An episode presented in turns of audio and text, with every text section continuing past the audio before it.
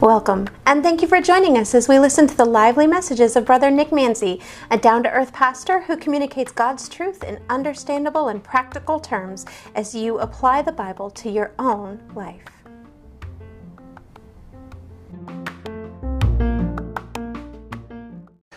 You know, it seems like doors of opportunity open and close around us in life all the time.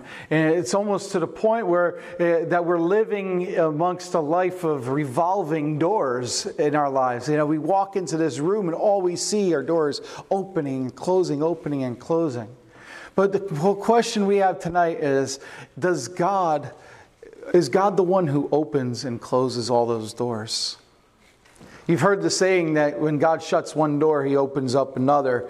And as we've been doing throughout this series, we've been looking at all these well known sayings to see what it really says in the Bible about them. So when God opens one door and, and, and opens another, excuse me, when he, God shuts one door and opens the other, is that phrase actually in Scripture? Is it in the Bible? No, no, not those exact words. They're not find, found in the Bible anywhere. However, out of all the phrases that we've been looking at, probably all the phrases that we will be looking at, this is probably closer to the truth than any of those other statements that we've looked at. Okay, but I, I, haven't. I've been trying to give you the original sources of all the sayings that we've been looking at, and I had a really hard time figuring out what was the the origin to this saying. So I haven't really found it, but I found a, a very famous quote uh, when Alexander Graham Bell was still living, and he said, "When a, when one door closes, another opens, but we often look so long and so regretfully upon the open door that uh, upon the closed door that we do not see the one which is opened up." For us. You know, the best example of open and closed doors that we see in Scripture is in Acts 16, verses 6 through 12. Go ahead and start opening up there. And as you do, Paul and his friends, in this, uh, right before this passage, they're launching their second missionary journey from Antioch. And along the way, they start to encounter some closed doors. And then they finally come to an open door in their missionary journey. So let's go ahead and look at it. Acts chapter 16. We're going to start in verse 6, look all the way to verse 12. 12. Acts 16, 6 through 12. Are you there? Say amen. amen. Now, when they had gone through uh, Phrygia and the region of Galatia, they were forbidden by the Holy Spirit to preach the word in Asia. After they had come to Mysia, they had tried to go into Bithynia, but the Spirit did not permit them. So, passing by Mysia, they came down to Troas, and a vision appeared to Paul in the night. A man of Macedonia stood and pleaded with him, saying, Come over to Macedonia and help us. Now, after he'd seen the vision, immediately we sought to go to Macedonia, concluding that the Lord had called us to preach the gospel to them. Therefore, sailing from Troas, we ran a straight course to Samothrace, and the next day came to uh, Neapolis, and from there to Philippi, which is the foremost city of that part of Macedonia, a colony and we were staying in that city for some days. Let's pray. Lord Father, I just want to thank you again for today, and I thank you for this opportunity to praise you. Father, clear our minds and our hearts of everything happening in our lives, good, bad, and different. So the only thing in person we're focusing on is you.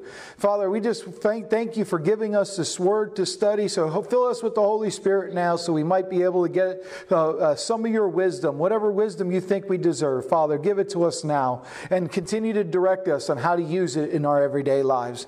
We love you, God, and we thank you. It's in Jesus' name we pray. Amen.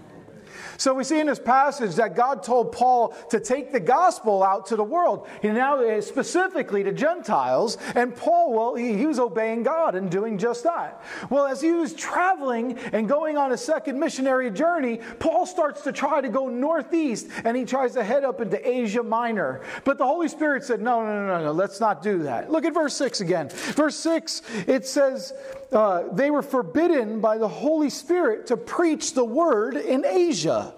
See, they were forbidden by the Holy Spirit to preach the word in Asia. In other words, God shut the door on them.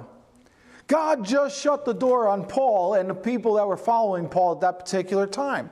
And so, since God shut that door for Paul to go up to Asia, Paul then decides to go ahead and travel north instead of northeast and starts to go into Bithynia, which is towards Russia today. And once again, what does God do? Well, verse 7 tells us he shut the door again. Now, think about this. This must have been a puzzling time for Paul right then and there. He was on this mission for God. He wanted to be able to get the gospel out to everybody and anyone that he could. And God is telling him to go, and he goes, but now all the doors that he's trying to go through are being shut right in front of his face. Well, the great thing about Paul is he kept pressing on. And he didn't go back home. He didn't go and, and hide in a corner and say, okay, well, God, you keep shutting the doors for me and whatnot. He kept going out. He kept moving. This time he started to move west. And by the time he came to Troas, by the way, which is Turkey today, God opened a door for him to go over into Macedonia, which is what we call Greece. Now, think about the importance of this right now. See, when Paul was in Troas, he had a vision for, with, uh, with a man in front of him saying, Come with us, come with us. And Paul understood this to be God's directive. So he took the gospel into Greece instead of Asia Minor. See, this is the first time that the gospel penetrated the European continent. And many of us in this room today, if you look back far enough, are of some sort of Euro- European descent. So we should be glad that Paul paid attention to God's closed doors and didn't try to kick it open on himself. But he walked into the open doors that God had opened for him because if Europe didn't get the message of the gospel, many of us in this room would have never received it either. Think about that. That's how important this is. So, as you and I, as we start to consider open and closed doors tonight, I think we can learn four beautiful things about following God's will, about finding His will and following His God's will, uh, finding His will. The first thing I think we could find is that God will guide you if you only trust Him. God will guide you if you only trust Him. See, you and I, we're not placed on this earth just to stumbling around the dark, you know, trying to figure out where we're supposed to be, trying to figure out where what we're supposed to be doing. See, our God of the universe, the creator of the whole universe, the creator of you and me, he is interested in everything of you. Do you hear that? God is interested not just in you, but in everything about you. And he has a pathway for you. The Bible says in Proverbs chapter 3, verse 5 and 6 Trust in the Lord with, with all your heart and, not, and lean not on your own understanding. In all your ways, acknowledge him, and he will direct your paths. See, God wants to guide you. He wants to be able to give you direction in your life. But there's a lot of confusion when it comes to figuring out what God's will is. Now, if you're anything like me, you just kind of sit there and wonder God, help me. I don't understand it. What is your will in my life? What is it? But as you seek to follow God, I think it'll be helpful to understand two guiding principles to figure out His will. First, we have to be careful not to ask the wrong question. And that question is what is God's will for my life? We cannot ask that question. Now, I know on the surface that sounds like a simple question. It sounds like a fine question. But there's something very wrong with that question, and it's, it's two words my life. My life. What we should be asking is what is God's will? What is God's will? See, on the surface, the difference between these two seem very minor, but they're different as a lightning bug and lightning. In the first question, the focus is on me. What is God's will for me? But in the second question, the focus is on God and what He's already doing in the world. See, God already has a plan in motion before we were born, and He'll have a plan after we leave this earth. Do you believe that? I'll quote uh, one of my favorite authors, Henry Blackaby, later in this message, but um, in his book, Experiencing God, he points out that God is already active in this world, and our job is to find out what God is doing and then to join him in his work, not try to fit him in what we want to do. In Acts, Acts 16, God was saving the Gentiles. See, God was in the process of taking the gospel to the Roman Empire, and Paul found doors closed until he got in on God's plan. So we need to stop asking for God to show us His will for our lives and start asking Him to show us what He is doing, and then we need to join Him in His efforts. The second point is that God often reveals His will in segments. God often reveals his will in segments. See, when God first to, uh, called Paul to take the good news out to the Gentiles, he didn't give him all the details right away, did he? He didn't tell Paul, hey, hey, Paul, I need you to do me a favor. Go out to Philippi, and then I need you to go to Athens, and I need you to go over to Corinth. He didn't say that, did he? God just said, go. And so Paul went. And so Paul goes. And as Paul traveled, God starts to reveal every step that he needs him to take. And that's the same thing that God told Abraham way back in the Old Testament many, many years ago. He didn't say, Abraham, I have a land for you and your descendants. He said, Abraham, go. Later on, he told him a little bit more. And as time went on, he found out that there would be a land for his descendants. See, many people want God to show them the full picture of His plan for their, for their lives. Wouldn't it be nice if God would just say, Hey, Nick, this is where I want you to go? Well, after you graduate high school, go to this specific college. These are the classes I specifically want you to take. This is the, the woman I need you to marry, Nick. This is where I want you to live. This is the job I want you to have. This is where I want you to retire. And this is where I want you to die and be buried. Would it be so much easier if God did that? But it doesn't work that way, does it? It doesn't work that way. God reveals his plan in stages and steps uh, throughout our lives. Because following God isn't about our destination, following God is all about the journey. That's why it's so, so, it's so important for us to listen to His will step by step. You know, there's a contemporary song uh, sung by Caedmon's Call. It's called Step by Step. You may know it. I won't spare you the, the, the, the singing of it, but I believe we need to be doing what it says in his lyrics. Listen to it. Oh God, you are my God, and I will ever praise you. I will seek you in the morning and I'll learn to walk in your ways. Step by step, you'll lead me and I'll follow you all of my days. So, as we consider open and closed doors, the first thing that we find about following God's will is that God will guide us if we only trust Him. That was number one. Number two, don't be disappointed by closed doors. Don't be disappointed by closed doors. You know, as Paul encountered uh, a closed door into Asia Minor, then when he tried to head back north towards the Black Sea, God shut that door again, not just once, but twice. And you know, sometimes as children of God, we can become frustrated when it seems like we're trying to do God's will, but we keep getting a door slammed in our face. So, but when you look at the Bible for references to open and close doors, you'll find there are about six or seven times that it speaks about God opening up a door of opportunity. However, there's only one verse that infers that God will close doors. That's in Revelation chapter 3, verse 7. Revelation chapter 3, verse 7, Jesus says, These things says he who is holy, he who is true, he who has the key of David, he who opens and no one shuts, and shuts and no one opens. See, Jesus is speaking to the church of Philadelphia there, and he's identifying himself by saying this. So it is true that, that God shuts doors in our lives, but he isn't the only one who shuts doors. Notice he didn't say he's the only one who shuts doors there, just as he does.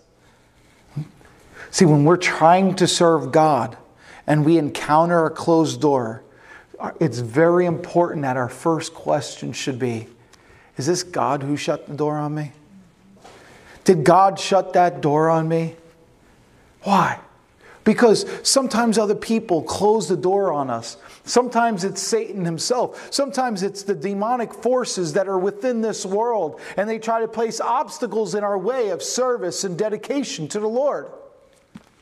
So, just because you might encounter a resistance or a difficulty in your life, that doesn't necessarily mean that God has shut the door. If God has clearly sent you in a certain direction, then we need to do what verse 8 says in Revelation 3 I know your works. See, I have set before you an open door, and no one can shut it. For you have a little strength, have kept my word, and have not denied my name. We need to start going in there, and if the devil starts trying to close the door, we need to kick it down and open it back up. We must kick it down and open it back up because we have the strength from God, from Jesus Himself. He just told us that. Praise the Lord for that. You know, there's a funny story about the gospel singing group singing at a country church. And as they were singing, uh, this is a very conservative uh, band, you know, conservative quartet, and they're singing, and the members of the church started bringing out snakes to try to handle them. And well, the singer was like looking at the pastor and like, I'm not going to be part of this. Where's the back door? Pastor says, Well, we don't have a back door. And so the, the lead singer says, Well, where do you want one? Because I'm going through there. In other words, when Satan comes in your life and closes a door, when an adversary comes in your life and tries to block your way, you need to knock through that resistance. You need to knock through that resistance. However, if you are certain that it was God that closed that door, don't be discouraged. Don't be discouraged. Just start looking for another door that God has opened up for you.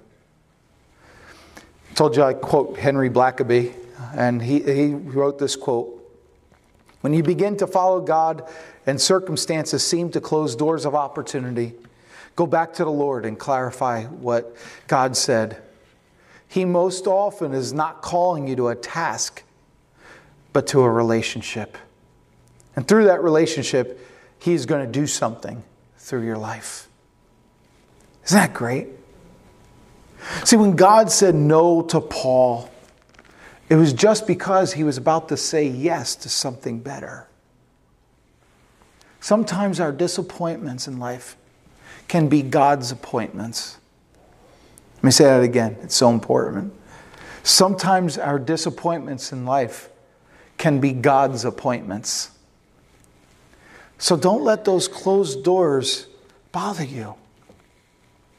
The things we think of as failures and problems can often lead up to be blessings in disguise. Kind of talked about that with some of the testimonies we heard this, uh, this evening. So, as we consider open and closed doors, the first thing we need to learn about finding and following God's will is to learn that God will guide us if we only trust Him. That's number one. Number two, when the door is shut, we cannot be disappointed. And that leads us to our next principle, number three be active as you look for God's open door. Be active as you look for God's open door. See, when Paul encountered these closed doors in Galatia and in Mysia, he didn't give up and return back to Antioch. He didn't just sit there and sulk and complain either. The worst thing he could have done would have been to sit still and do nothing. Maybe even say, Okay, God, I'm just going to sit here and wait on you now. So just tell me when you need me to move, and I'll just wait for your call. But instead, what did he do? He kept on moving. He made uh, another direction in his path, and that was west. And then God, as he was heading west, directed him to take that gospel into Europe and open that, that door. Have you ever been excited about an opportunity and suddenly found that door closed? The worst thing you can do is to camp out at that closed door.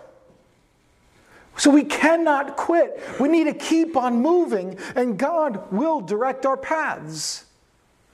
But wait, Pastor, what about that, that verse we're supposed to be waiting on the Lord? Well, waiting isn't supposed to be a passive experience. Waiting on the Lord is like how a waiter serves you at dinner. They wait for you to complete, but they're still actively doing something in the background. So it's like us going to God, and when He closes one door, we keep on moving and, and, and ask the Lord, Hey, may I take your order, Lord? Is there anything else that I can do for you, Lord? What else do you want me to do, Lord? Let me give you an example in my life. When I first started back in ministry in 2003, I had zero aspirations, zero callings to be in full time ministry. None in 2003. But while I was serving as a missionary and then as a youth pastor and doing other things, God let me know at a certain point in my life that He wanted me to be full time. So in 2005, I started to apply for jobs at churches, and, and some of you may know this, some of you may not. I started applying for jobs at churches for a full time pastor, but never received one phone call. I prayed about it, and I prayed so hard and I kept asking God, why do you tell me to do this and then you don't do anything for me? I got discouraged. I thought my, the will for my life was to be able to be a full time pastor. And one day he just hit me over the head and says, Nick, slow down. Just listen to me and follow me. So I started following him and just listening to every word step by step. Instead of looking at a long term goal, I just looked for today. What do I need to do for today? And then one day I realized I needed to get an education, biblical education. So I went back to school and I got my bachelor's in biblical studies, and then uh, eventually uh, got my master's in theology. And I was doing this, as many of you know, as I was working as a full time salesman. And many of you realize that I was on a plane more than I was on the ground. And I would leave the airport and come straight here many of days. And I wasn't, I'm not complaining about that, but I was doing all this in the interim. But I still felt that God was leading me into full time ministry. But I didn't push. I just waited and waited. And then about a year after I received my, my master's degree, I'm already working on my PhD. And I felt God say, It's time. And as you, you know, I went up and became a full time pastor. See, this happened 10 years after I felt God called me to full time ministry. 10 years. But I had to keep on moving. I had to do things, things on my journey that would benefit me today as a full time pastor. And I had to keep on going with my education. And I, even after I became a pastor with my master's, working on my PhD, I finally finished my PhD you know, a few, uh, quite a few years ago. And I got it in biblical studies. And I praise the Lord, He was able to let me do that. But the point is, I kept on moving forward with God and uh, leading me in my path. I didn't stay still, I wasn't stagnant. See, there's an important principle that I like to call spiritual momentum. Spiritual momentum. See, it's easier for God to be able to direct a person if he or she is already in motion serving Him. Let me put it a different way. A boat that's dead in the water, dead still in the water, it's not going to be able to get turned by the rudder, is it? It needs to be in motion for that rudder to be effective. Otherwise, it's dead in the water. In the same way, if you're seeking God's direction, we cannot sit still. Because if we are, the rudder's not working. You're dead in the water. We must continue to do what we know God wants us to do. And that's whatever God wants, period. And eventually you'll find out what God wants for your life. So if you are active in serving God anywhere you can, it's easier for Him to direct you in the different paths of service. And you can also walk through God's open door of opportunity, and it could be like two French horns, uh, French doors open but when you get through those French doors, and even as wide open as it be, you might be confronted by a, a mob of angry people on the other side. You know, Paul, well, he had an open door in Ephesus, didn't he? And he also faced great opposition while he was there. He wrote in 1 Corinthians 16 9, he wrote, uh, For a great and effective door has opened to me, and there are many adversaries. See, when you are actively looking for God's open doors, Yeah, you might uh, face opposition. It might not even feel right. But if you know it's from God, you need to go through the door anyway. You must go through that door. And the most important consideration is not whether it seems right to you or not, but if God's will uh, will be glorified through it, then you must proceed. So when you find God's uh, direction, now you need to move immediately. And in Acts 16:10, back to our original text, it says that they sailed immediately and they started to head west and they made a straight line over to the coast. In other words, they had this heavenly tailwind. You know, when I used to fly a lot, I used to leave Florida. I used to leave Melbourne, Florida, jump to Atlanta, and from Atlanta, fly out to Seattle. And I used to do that in the morning, uh, early in the morning, and I would be back in the evening. But coming back, going out there took about seven hours with the total trip. Coming back took five. Why? Because we had a tailwind. See, that's the heavenly tailwind that we can expect from God. If we're going in the direction that God wants us to be, that tailwind is going to get us there. And we'll get there sooner than we believe we might get there. And it's going to be a wonderful feeling to know. When we're going in that right direction, even though there might be human uh, opposition and it might not feel right, we're still going to have that tailwind from heaven. So, as we consider these open and closed doors in our lives, the first thing that we need to find out about finding and following God's will is that God will guide you if you would only trust Him. Number two, that when a door is shut, we cannot get discouraged. Number three, we need to be active as we look for God's open door. And here's our final principle for tonight. Number four, don't depend on doors alone to find God's will. Don't depend on doors alone to find God's will. See, circumstances are not the best way to discern God's direction at all times. You know, I remember speaking to a couple in Kentucky uh, who worked together while they were at the post office. And both were already married to other people, but then they started to become romantically involved and eventually married themselves. Well, what happened there was two broken, two, two marriages end up in, in divorces, two broken families. And when I, when I spoke to them, even their new marriage was unraveling. And both of them, well, they claim to be Christians. And I'll never forget the question, the question the man said that day. He said, If God didn't want us together, well, why did He open the door for us to even meet? And if He didn't want us to proceed with the romantic relationship, why didn't He just close that door? Well, I politely suggested to him that, you know, maybe it wasn't God who opened that door. And it doesn't do any good to lock your door once the thief is already inside. In other words, using open and closed doors to find God's will, it can be risky business. Circumstances might be deceiving, especially when you're looking at them from the wrong perspective. So we need to be very careful how we interpret circumstances.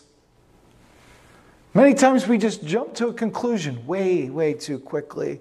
And when we do, a lot of wrong things might happen to us.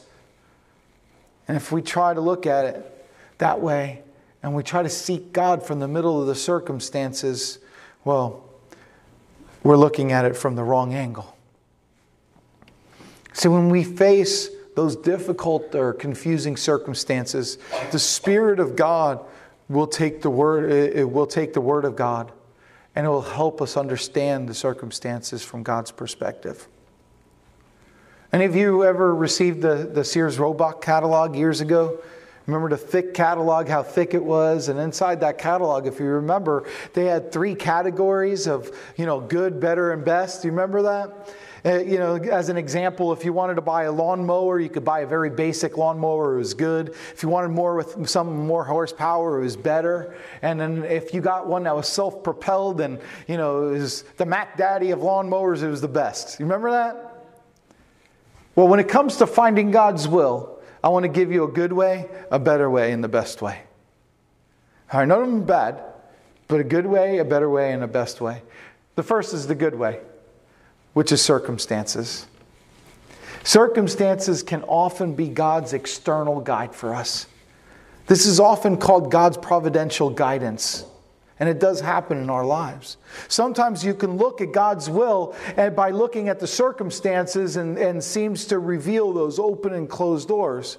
As a matter of fact, God has promised us in Psalm 32, verse 8 and 9. 32, verse 8 and 9. He says, I will instruct you and teach you in the way you should go. I will guide you with my eye. Do not be like the horse or the mule, which have no understanding, which must be harnessed with bit and bridle, else they will not come near to you.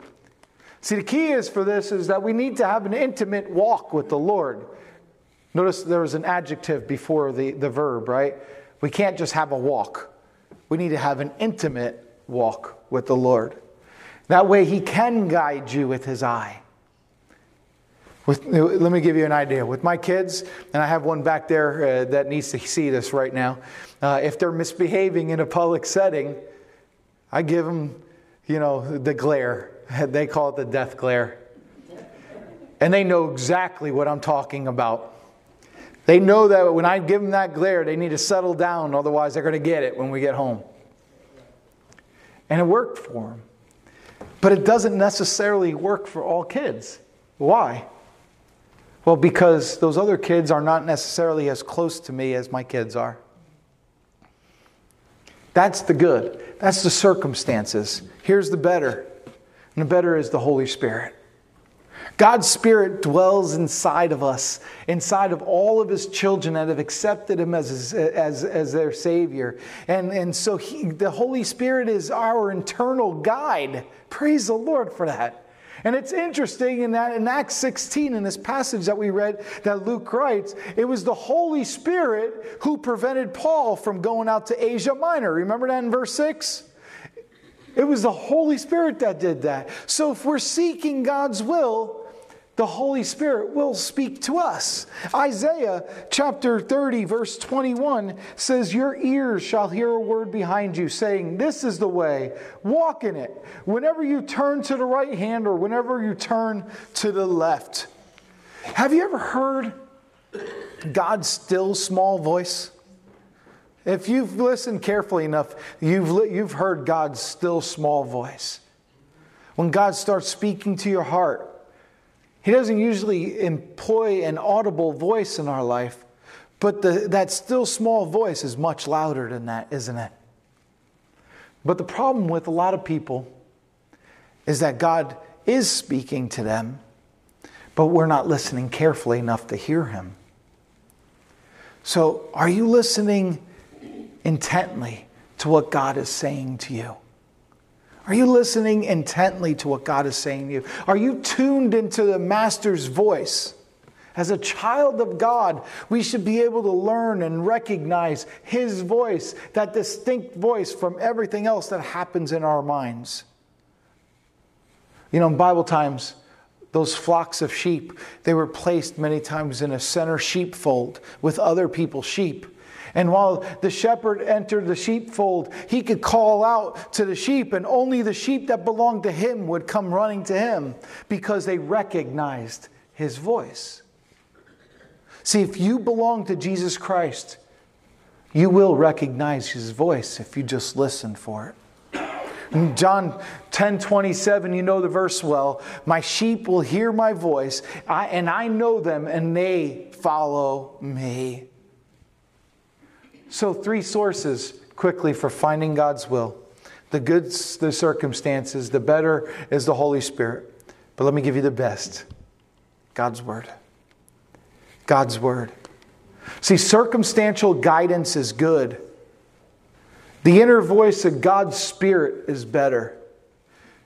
But the very best is to read and study your Bible to read and study your Bible. This is God's eternal guide. And by the way, eternal doesn't start when we leave here, it's also for us while we're here. Understand that. This Bible is for not just for our afterlife, but for our current life. We have to find God's will in this Bible. And we do that by studying His words. And by the way, don't just throw it on the table and flop it open and uh, let, let it flop open on the table and open up to a certain page and think that God's talking to you in that verse or two. I'm not saying He'll never do that. But it's like that one man who did that, and you know he started flipping the pages, and you know somebody told him to stop, and he pointed at a verse and it says, "And Judas went out and hanged himself," and he didn't like that verse, so he tried it again, and his finger came to rest on a verse that says, "Go thou and do likewise." It sounds funny, but that's my point. It's not always God's will, just doing it that way. You have to study it. You have to be serious. You have to be consistent in being a student of God's Word. And you will find that the Word of God will light your pathway. Psalm 119, verses 104 and 105. Psalm 119, 104 and 105. It says, Through your precepts I get understanding. Therefore, I hate every false way. Your word is a lamp to my feet and a light to my path. See, reading God's word will teach us what are the right and the wrong paths to be taking. And if we start going down those wrong paths, as we enter into those wrong doors, well, we're, into, we're entering into a lot of turmoil, unnecessary turmoil in our lives. See, God's word teaches us not to do, uh, it, it teaches us what not to do as much as it teaches us how to live. So, as we regularly study and read God's word, we'll find God will use a phrase or a verse or a passage, and it'll apply to our current situation that that's going on in our lives. It's as if those words literally jump out of the page and grab us by the throat. You know, there's a unique harbor in Italy, and it only can be reached by sailing through this narrow channel, and it has dangerous rocks on either side of it. And through the years, many, many ships have, have wrecked and they've, as they try to enter into that harbor at night. Well, before GPS was around, they entered by using three light poles. There would be a light on each side of the, the shoreline with the rocks, and one right in the middle of the harbor. And the captains, as they, they sailed their ships into this harbor, would line the three lights up perfectly and between each other, the same amount of space on either side, so they knew they were on that right path, that centered path. If only two were lined up, they knew they needed to change their, their, change their course. But in the same way, God has provided three lights for you and me. And we, when we line those lights up, which are the circumstances, the voice of the Holy Spirit, and His Word, when we line those three things up, that's when we know we can proceed safely.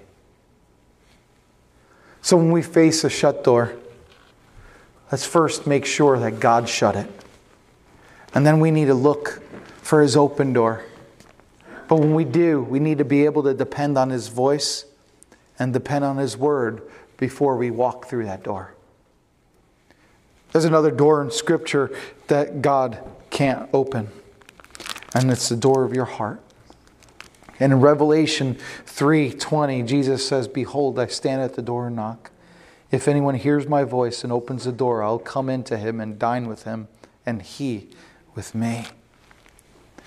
You probably know the famous painting that was made by Holman Hunt about this verse called The Light of the World. And that's Jesus standing at the door knocking. When he first made it, art critics all over the world criticized him because he didn't have a doorknob on the door. And he told them and corrected them by explaining that the door was representing a person's heart and the doorknob was on the inside. See, Jesus isn't going to force his way into your heart.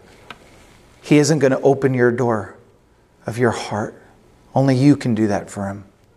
So he's standing there. He's knocking. And he's waiting. And he's asking you to come, to allow him to come into your life. So will you open up your life to him?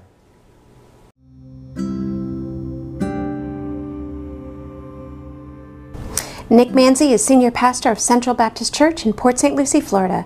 If you want more information about the church, or if you're ready to have Jesus as your Lord and Savior, contact Brother Nick at Pastor Nick Central Baptist PSL at gmail.com. God bless you as you go about the rest of your day, and thank you for listening and sharing our podcast.